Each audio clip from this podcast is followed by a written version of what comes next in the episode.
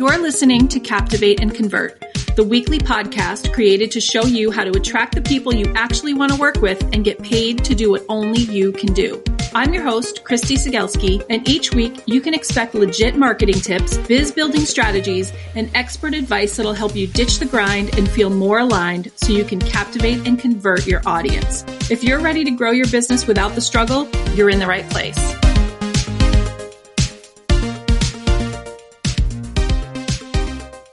Today's guest is content writer and strategist Katie Kastner.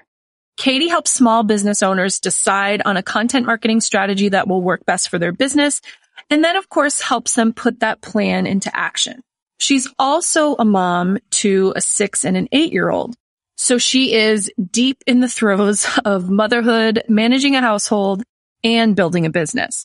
Now, I haven't yet dedicated an episode to navigating the path of entrepreneurship when you have young kids at home. And I really wanted to chat with someone who could show other work-at-home moms out there that it is totally doable, and more importantly, that it doesn't have to be perfect.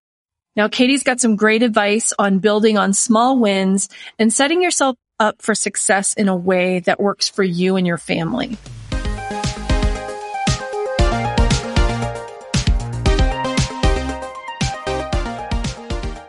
Katie, welcome. I'm happy to have you here.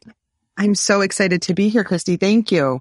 Yeah, we had a little time zone issue in the beginning, but I'm glad you made it.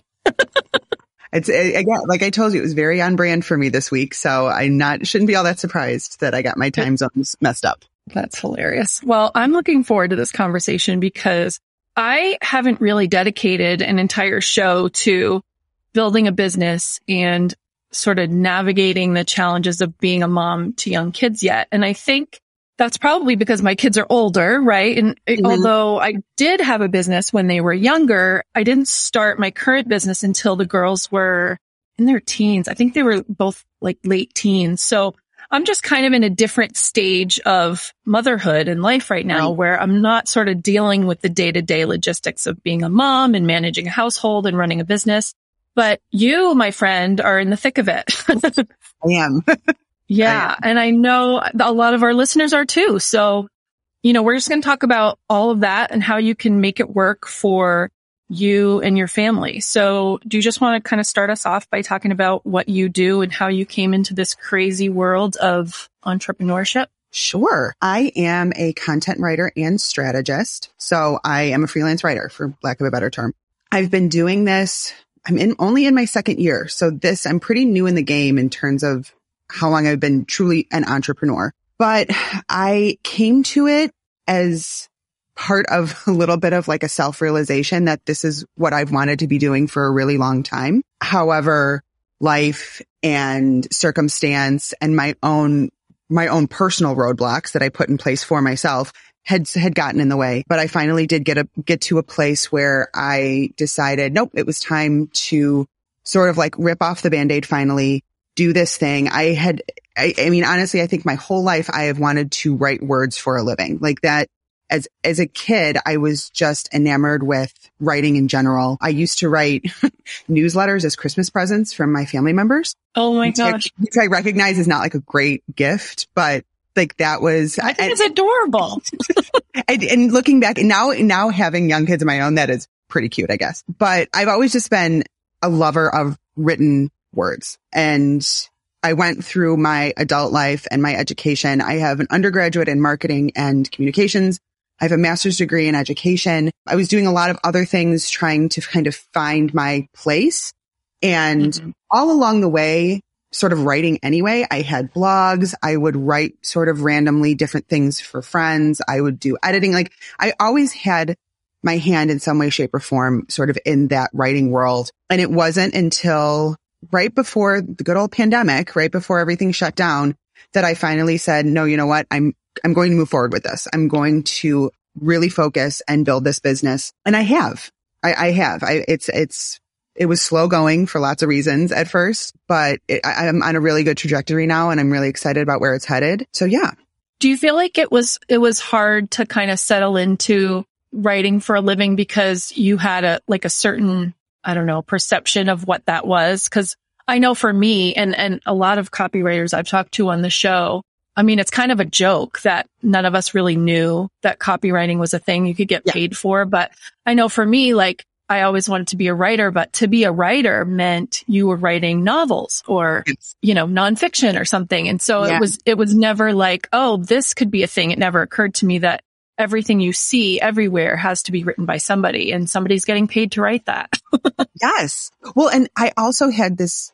And again, there's been many years of really good therapists and my own work that have kind of gotten me inside of this thinking. But in my mind, it like I hadn't gone to school for that. That's not what my degree was in. That's not a real job. I had very much like that sort of rolling around in my head. And it took some time and some work to get past that mindset. And when I did, it felt very freeing because it's like one of those where one of those things where like you want, like I want to buy myself a red Mercedes Benz, and you think about it, you think about it, you think about it, you think about it. All of a sudden, all you're seeing are red Mercedes Benzes. Once I started thinking about like, I would love, like, what would that look like? Being a writer, writing for a living, blah, blah, blah, blah. All of a sudden, like I'm coming across writing coaches. I'm coming across freelance writing courses. I'm coming across different resources to help me on that journey. So it probably was very much self-fulfilling prophecy in a lot of ways. And I manifested this into being, but it took me a lot of minutes to get there, a lot of years. Yeah. I think a lot of people can relate to that, but I love it because like you put it out there and look what happened, you know, leap in the net will appear, as they say, right? Exactly. You might get your red Mercedes Benz.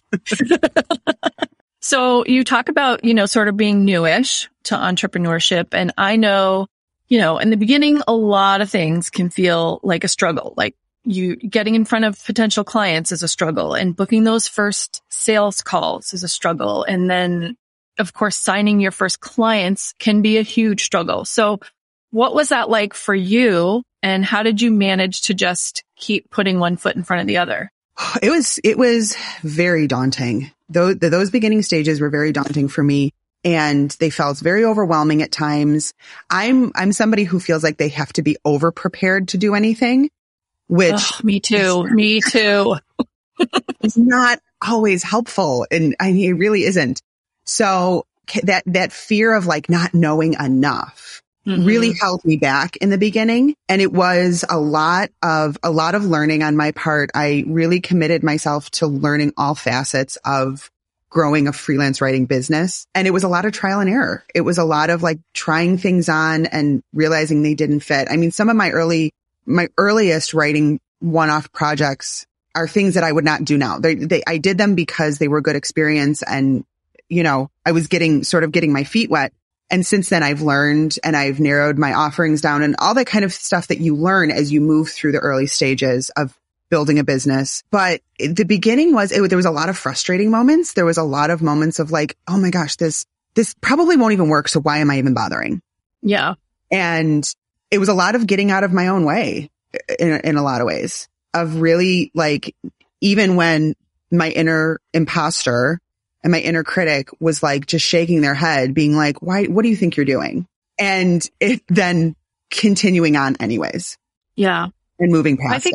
I remember too, in those early days, just like, you know, you talk about sort of taking on these gigs that, you know, you wouldn't do now. And I think that's really important, because I think you have to figure out what you like and what you don't like and what you're good at and what you're not good at. And I just remember in the beginning raising my hand for everything. Yes. Like, if somebody was willing to pay me for it, I was going to do it. And that was like product descriptions, blogs, social media captions, you name it, I did it. And it was really, I mean, first of all, it was like thrilling to be getting paid to do something I loved. But then I did get to figure out like, oh, okay, I don't love doing social media captions for people, so I'm going to move away from that. I see the results when I create email campaigns, so I'm going to move more towards that. And I think that's kind of my problem with that saying, like, throwing spaghetti at the wall and seeing what sticks. I don't think that's a bad thing. Yeah. You know, I think it's sort of like a phase you have to do. Absolutely. And that's, I think, you know, hindsight being 20/20 and all that, looking back, I absolutely now see the value that it had for me, because I have come to a place where I have the three things I offer, because those are the three things I love to do so much. And I would never have gotten to that place had I not thrown the spaghetti, you know? So it is. I agree. I think it's valuable, really valuable. Yeah, definitely. So I want to set up my next question by saying that I am, you know, just personally really interested in reframing what a quote unquote successful business is and creating a space where we can just define that for ourselves, because I feel like we have been fed this bullshit story that if you haven't hit six figures, you're not successful. Number one, I don't think that's true. But number two, that doesn't even have to be everyone's goal, because, you know, we all have these certain reasons for starting our businesses that sometimes have nothing to do with making a certain amount of money. Like, you know, being able to bring your kids to school in the morning or having the ability to work from wherever you want to work from. And, you know, you could very well accomplish those things and make $50,000 a year or $75,000 a year or whatever it is. You know, everyone's needs and wants are different. So I'm curious to hear your take on that as a mom with young kids and, you know, having these ideas going into your business like, oh, I want this, I want this.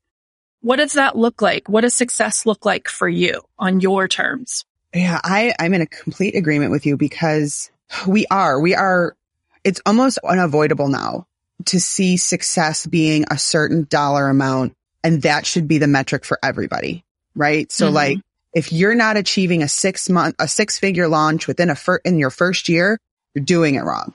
Okay. Yeah. Well, I never started thinking that I was going to have a 6-figure anything in my first year.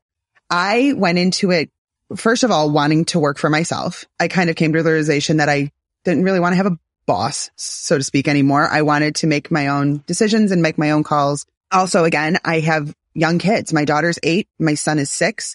So when I started this whole ride, she had just turned 6 and he was just 4. I had little kids. I also built the bulk of this through the pandemic, being home. And so I needed something that was truly flexible, something that was going to allow me to still be the mom in between the different tasks throughout the day. And also too, while we were all quarantining and both of my kids were remote learning, well, my daughter was remote learning. My son was I was homeschooling him.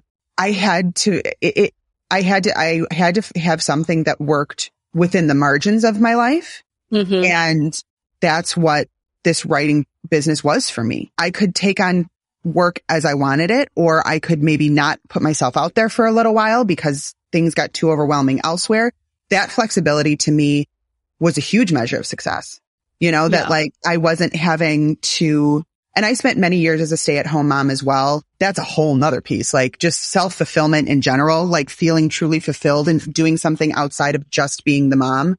That was a huge measure of success for me personally, because that was something I was searching for a really long time. And I have that now. So like, check that box, right? Like the list of things that I feel means success for me in my business, box checked. I'm feeling so much personal fulfillment. I feel like I have something of my own that I can be truly proud of and that I built. And that's another measure of success that maybe doesn't apply to everyone, but absolutely applies to me. So I think reframing success in terms of whatever it looks like for you is so powerful, but also really difficult to do when we are inundated with other metrics all the time. Yeah. Yeah, for sure. And the problem too, or part of the problem with that, is that they keep moving the bar, you know, because it's like once you hit 6 figures, it's like, well, now you need to have multiple 6 figures. And then after that, it's 7 figures. We should all be millionaires. And, you know, there's nothing wrong with money. I love having it, you know, but I just think there's so many other things that we're ignoring. And if you're constantly like chasing it, like the carrot and the stick, and you're not looking at the big picture and saying, oh, well, look, like I get to work 5 hours a day. I can work Tuesday, Wednesday, Thursday, have all of this freedom, which is what I wanted to begin with. And, you know, I'm quote unquote only making $80,000 a year. Right. Does that mean you're unsuccessful? I don't think so. No, exactly. I think we get stuck in this like dollar social media trap. And I think that can be really unhealthy especially for a lot of people who maybe don't have the support and resources that I had to dedicate as much time as I did to building my business in the beginning. You know, everything is subjective and everybody's situation looks a little bit different. So to place these sort of hard and fast parameters, and like you said, continue to raise the bar when somebody's going, yeah, but that's nowhere near my situation. Yeah, I think it leaves people in the dust. Like, I think it leaves people feeling like left out of success. And yeah, that's unfortunate because, again, everybody's success is whatever they decide it's going to be. I washed my hair today. That was successful. Relatable. I feel like that when I take a shower. Was in my life right now, like I wash my hair and I made the bed today. It's been a successful day. Yeah, I love it. Let's kind of talk about balance or ever elusive balance, right? Which is kind of another myth that I don't buy into, by the way. But, you know, you do, I guess, have to find some semblance of normalcy when you've got all these balls in the air. So what are some of the things that you've found helpful when you're trying to manage everything? And I guess kind of to follow up to that, what do you do when things just go haywire? Like, how do you rein it all back in? Did not start out this way. It has been a work in progress and it's still evolving. I have made some decisions for myself and kind of put some boundaries in place that are sort of non-negotiables. So I stop working every day pretty much at 3:00 when kids are home. And I have now 2 kids in school full time. Again, when I started all of this, I didn't have that. So right now it looks like being done when my kids are home, because also the quality of what I do after school in those hours is not great anyway. So it's in everyone's best interest that I like kind of shut it down for the day. I set aside, I know a lot of people don't like to work on the weekends. I love like a good Sunday morning session. Like I'll go to the library, I'll put on my headphones, I'll work for a solid 3-4 hours at a time. And I get a lot done there. That allows me to be able to be done working at 3:00 on the weekdays and maybe only really work solidly for 3 days a week, whatever it looks like. The other thing is, I guess, and this is speaking to your question of how, like when everything sort of goes haywire, I've learned that I have to be really patient and graceful with myself and understand that I am a mom and I am also an entrepreneur, and I'm also still like everything that a mom is in the house, right? Like it's not like I decided to take on this job and so like I brought in a team of people to take care of everything else. You know, like that would be nice, right? It'd be lovely. Like if you like sign your little entrepreneurship card and like a team shows up to pick up the pieces of everything else. I don't have that. Like, so yeah, really like remembering that it will all get done and being mindful of those days where it's just looking like my sanity is at stake, like pressing pause, taking a step back, reprioritizing, and sort of moving forward and not beating myself up when those days happen. I think it's good because it's like, it's not perfect and it's not going to be perfect. And, you know, I think back to when I had, you know, when my kids were little and I wasn't working outside of the home. Well, I had a business when they were, how old were they? They were like 10 and 13. So still they were a little bit older and they were a little bit more independent. So it wasn't like they were little kids. But I just remember even, you know, I didn't have another business when they were little, like your kids' ages, but I remember the stress and the pressure to like get everything done on that to-do list, which was impossibly long, right? Like the to-do list was always, it was never going to happen because it was something that you needed a month to do. Yes. But somehow I thought I should be able to do that in a day and it should be perfect. And it just wasn't. And it like, I wasn't flexible with myself. Like you talked about giving yourself grace, that I didn't have that. And now looking back, that, you know, I'm older and I'm wiser, hopefully, I sort of see those places that, you know, I have more grace for myself now and I'm able to be more flexible. And I realize like, it's not supposed to be perfect. Like it's just not. No. And it's okay to like prioritize things and move things and say, okay, this is the thing that has to get done today. Everything else that can wait, you know, and it's totally fine. Like nobody's going to die. No. And I think that it kind of goes back to like, let's reframe success. Okay. So let's also reframe perfection. Like, yeah. You know what I mean? Like, again, there's nobody up like a chalkboard in the sky decreeing what is going to make this day perfect. That's up to me. It's up to us. Like you have that choice throughout the day. And so especially, you know, those early days when I was really kind of, it felt very much in the hustle because I was managing little kids at home. I was trying to build this business. I was trying to learn all I could. I was trying to do the client outreach and the cold pitching and the thing. And then I was doing all of it. And I realized kind of quickly that if I continued at this rate and I continued at this sort of like self-imposed level of perfect, quote unquote, I was going to burn out so fast. Mm-hmm. And this whole thing that I started because I love it and I want to do it and I want to make it work, that will sour pretty quick. And I just didn't want that to happen. I didn't want that to happen. So, and this isn't to say that like I'm perfect at it, lack of a better term, but it's definitely a work in progress in sort of letting go of, like you said, this ridiculous to-do list that even with a team of people probably wouldn't get done in a day. So me on my own, let's again, take a step back and pause, reframe what perfect might look like today and go from there. But it's hard to do. It's a hard habit to break.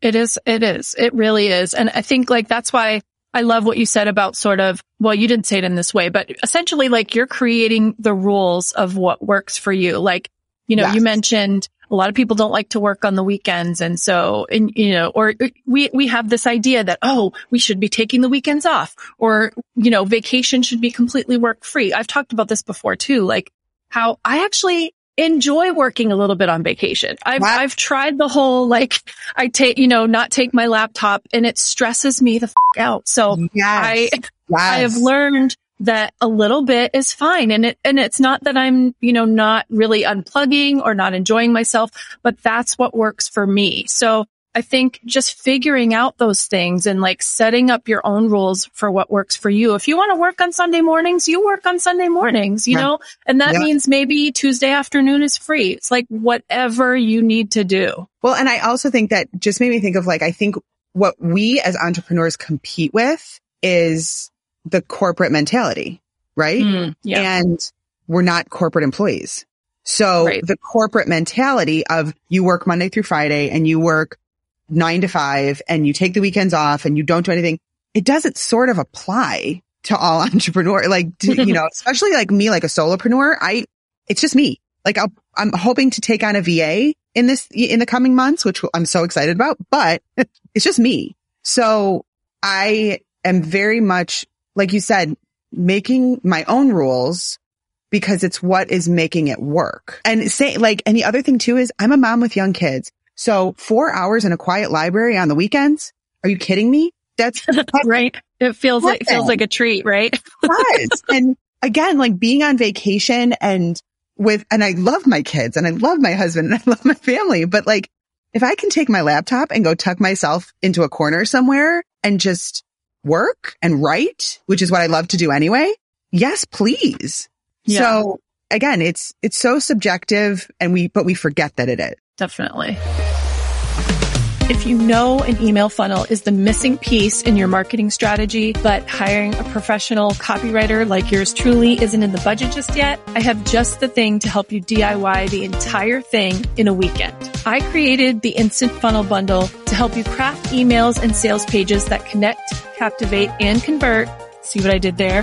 So you can start filling your one-on-one and group program spots without providing value in Facebook groups all day and sliding into people's DMs hoping to snag a client. And the Instant Funnel Bundle comes with everything you need to just get it done already. I'm talking a brand voice and messaging guide, a welcome sequence swipe file, 4 sample nurture emails, promo sequence swipe files, long-form sales page swipes, and a sales page design template. So you literally get 45 pages of swipe files and templates for $77. Now, if you want to go get your hands on it, the link to the sales page is in the show notes, so go check it out.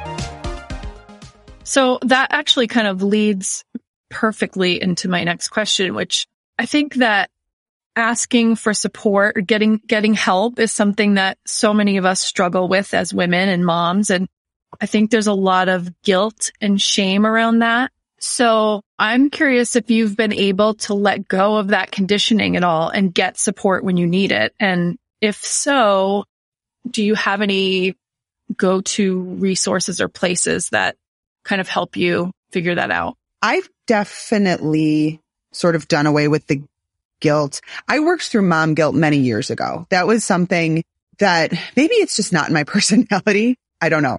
But I am sort of the mom who I never really lived for just being the stay-at-home mom. That didn't feel truly fulfilling to me. So when I did have opportunity and I did start to do things more for myself, I recognized how much better I was mentally, emotionally in general, and then how that translated into my family dynamic, the way I was with my kids. I needed that. And I know plenty of women who that's not a problem for them, and I'm almost envious of those women because I don't know what that feels like. But the mom guilt was never so much an issue for me, but the asking for help was an issue for me. And I thankfully, and he knows this because I tell him all the time, my husband is wonderfully supportive. And so, there's no issue. Like, again, if I take off on a Sunday for most of the day to go work, that's not it. I'm in a situation where that's not an issue. Dad's home and everybody's fine, and I don't have to worry about that. I also recognize that not everybody has that. And I think in the times where I do need to ask for outside help, I've kind of gotten past that barrier. I was very resistant for a while to getting after school help.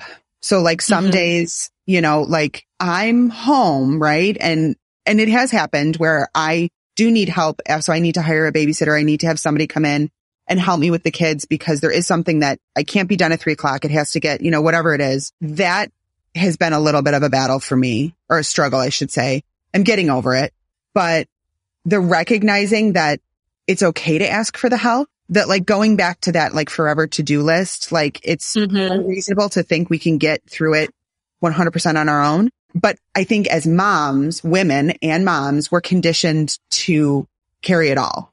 And definitely, or feel like if we're not carrying it all, we're somehow failing. And it's taken me time to work through that belief. And I no longer believe that. But that took time and that took work. So it's the being okay asking for help. It's also the being okay accepting help. When somebody's like, well, I can do this for you. And it's not so much mom guilt. It's just oh, but you could probably be doing something else for yourself. You probably don't want to be helping me. That sort of mentality. Yeah. It's well, if they didn't want to help you, they probably wouldn't ask. So just say thank you. Just say thank you and accept the help. But that goes back to sort of that mindset of it's okay to ask for help. It's okay to not be the one in charge and on top of everything, especially when you're building something and creating something that's so important to you, because what's important to you is just as important as what it means to be a mom, right? And all the things that go into motherhood, which is so important, and it's an incredible job, and I love being a mom, but it's also important that the other parts of me, the other facets of me, this entrepreneurial spirit, this writer person, it's important that those pieces are given just as much importance and honored as it is to be a mom. Yeah. If that makes sense. I think that's so important to show your kids. That's honestly something that I deeply regret, that I didn't do enough of when my kids were little. I was my story is very different. I was coming from a totally different background and really was determined to be the complete opposite of my own mother. So I went into motherhood with a lot of baggage and a lot of pressure to just do it right, to do it right and to put myself last. And that was not a good thing. I always, the whole self-care thing, it's it sounds nice in theory, but now I really get it that I wish that I would have spent some time doing things for myself and to, just to take care of those, the creative impulses, or having the time just to think and not do anything, and just show my kids that I was worthy of doing those things. Cause I really didn't. I just spent all my time with them. And if I could go back and do anything differently, I think I would definitely that would be it for sure. So I totally get where you're coming from. And I think that the asking for help thing too, I think at least from my own perspective, I think something that I had to get over with that was that it's okay if somebody doesn't do something the way that you would do it. Like it can be good enough. Good enough is good enough, you know? Absolutely. So that, and my husband, like, I remember him always saying, like, all you have to do is ask. Like, I would get really frustrated sometimes if there would be things not being done. And I was like, I'm still finishing these 12 other things and there's 3 more things over here that have to get done. And he just didn't see it, right? Like it wasn't on his radar. And I would get so frustrated. And he would just be like, dude, all you have to do is ask me. Like, I don't see it the way that you see it. But if you want me to do something and want my help with something, just ask. Yeah. Getting it's out of It's so that, simple, right? It is. But then I get to the place, and this is just me being snarky, where I'm like, well, why do I have to ask? Why don't you just see it? I know. That's not helping anybody. But I mean, come on. It's like when you see that the dog has puked on the floor and you're like, oh, I'll get that later. No. Really? You will get that later. Okay. All right. No, it's so funny. Oh, they're such great guys. Are you ready for the Christy questions? Yes, please. Okay. So I guess they're kind of all on topic, but just a little deeper maybe. Okay. So is there anything that you've had to let go of in order to make being a mom and owning a business work, like really let go of? Or maybe you're still working on it. My fear of failure. That's a big one. I have a very deep-seated fear of failure and a fear of disappointment. Not so much disappointing myself, disappointing others. Mm-hmm. And I can't say that I've completely let it go. I'm definitely working through it. And it's sort of an everyday thing that I think about. And I am very committed to working through. But yeah, that's a big one for me. That fear of failure and fear of disappointing others and also disappointing myself, setting these sort of goals for myself and not achieving them. You know, we're our own worst critic and we tend to beat ourselves up worse than anybody else would. So that's definitely been and continues to be a challenge. I've made progress and I'm continuing to make progress. And who knows, there might always be a little bit of it, you know, forever, but that's probably that fear of failure and disappointment. Yeah, I can relate to that. I mean, I know that feeling of like just being afraid to do anything sometimes because you don't want to do the wrong thing. Exactly. Yes. And it keeps you frozen. Yeah, exactly. It just like prevents you from moving forward at all. And so for me, like that's where all the learning comes in. You know, it's like I love to learn, but at some point it's like you just have to do something. And so I think the thing that gets me over that, and it's not always possible to make that, you know, that switch in my brain, but when I'm able to really look at things as an experiment and say, well, I'm just going to try this and see what happens, then it totally takes the pressure off because I'm not so focused on what the end result is, which is kind of where my mind always wants to go. Like, what's the purpose? What am I doing this for? What am I going to get out of it? But sometimes it's like, maybe you just want to try this and see what happens. I love that attitude. That is, I love that. I'm going to adopt that. Thank you. Because it's not the way I think about things. Well, yeah. I mean, and like I said, I don't either. I try really hard because I don't want to be attached. I really don't want to be attached. And I find like that kind of is another, I think it's just another disguised way of trying to force things, to go my way. Yeah. You know? It is. It absolutely is. Oh, I love that. All right. Last question, just for fun. Okay. Most embarrassing moment as a self-employed mom. Oh my gosh. Have you had any like naked Zoom calls? No, I am always wearing clothes. That's like just like number one rule of the day. I don't know if I've had anything super embarrassing. Maybe like I am so bad with time zones, and which we saw today. And I guess like as I'm 4 months from being 40 years old, and the fact that like time zones still trip me up, like that's embarrassing. So I don't think you're alone in that. It's not a horrible thing. There's been a couple of instances because, you know, being like, I'm a digital entrepreneur. I do everything from my laptop. So I work and talk to people all over the world, all over the country. And it's happened more than a few times where like the time zone thing has like made for a little bit of a blunder. And I think it's not so much embarrassing that like, oops, I got the time wrong. It's more like it's figure out time zones. Like it's not that hard. So I guess that's embarrassing for me. Well, I think I can beat you on that. I think that most embarrassing moment was, well, okay, I've actually had a couple.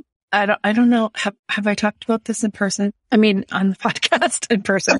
So, okay. So one, this was super embarrassing because my kids are older and they should know better, but I was on a sales call. This was like beginning of the pandemic and my youngest daughter was home from college. Like they had shut down her school. It was still March of 2020, I think.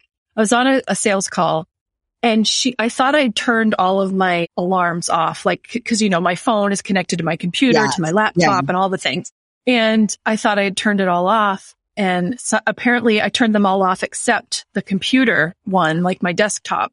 And she literally texted me 700 times in a row. She was sending me all of these links to things she wanted to buy online. And the computer is like, ding, ding, ding. And I was so embarrassed. I was like, I'm so sorry. I'm so sorry. And actually they ended up working with me, which was kind of crazy. But I was like, I don't know what's happening. My kid is not a 2-year-old. She's actually 19. So that was one. And then one time I was talking to somebody, I was doing a copy audit on Zoom and I took a sip of my coffee and literally spilled it all down the front of me. Oh, that was fun. That was really fun. And I mean, it was so funny because she didn't say anything. And I was like, oh my God, I can't believe that just happened. I was totally not going to ignore it, but I was literally wearing it like all down the front of me. Oh my gosh. See, that's fun times. And I'm sure I'll have more as like, again, my kids are in school during the day, the times that I work, but like this summer, who knows? I mean, it could be just ripe for embarrassment opportunities. You never know. Well, I'll have to have you back and you can tell me all about it. You'll have to fess up and see how the embarrassment is going. And maybe I'll figure out my time zones by then. So I'll be on time. Yeah. I'll just tell you an hour different next time. Perfect. Yeah. I appreciate that. Well, this is fun, Katie. Where can people find you if they want to connect?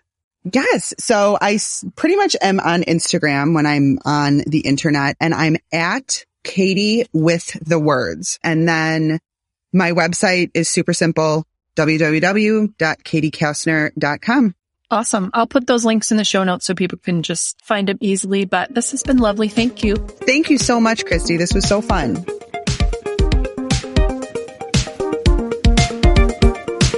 Hey, thanks for tuning into the podcast today.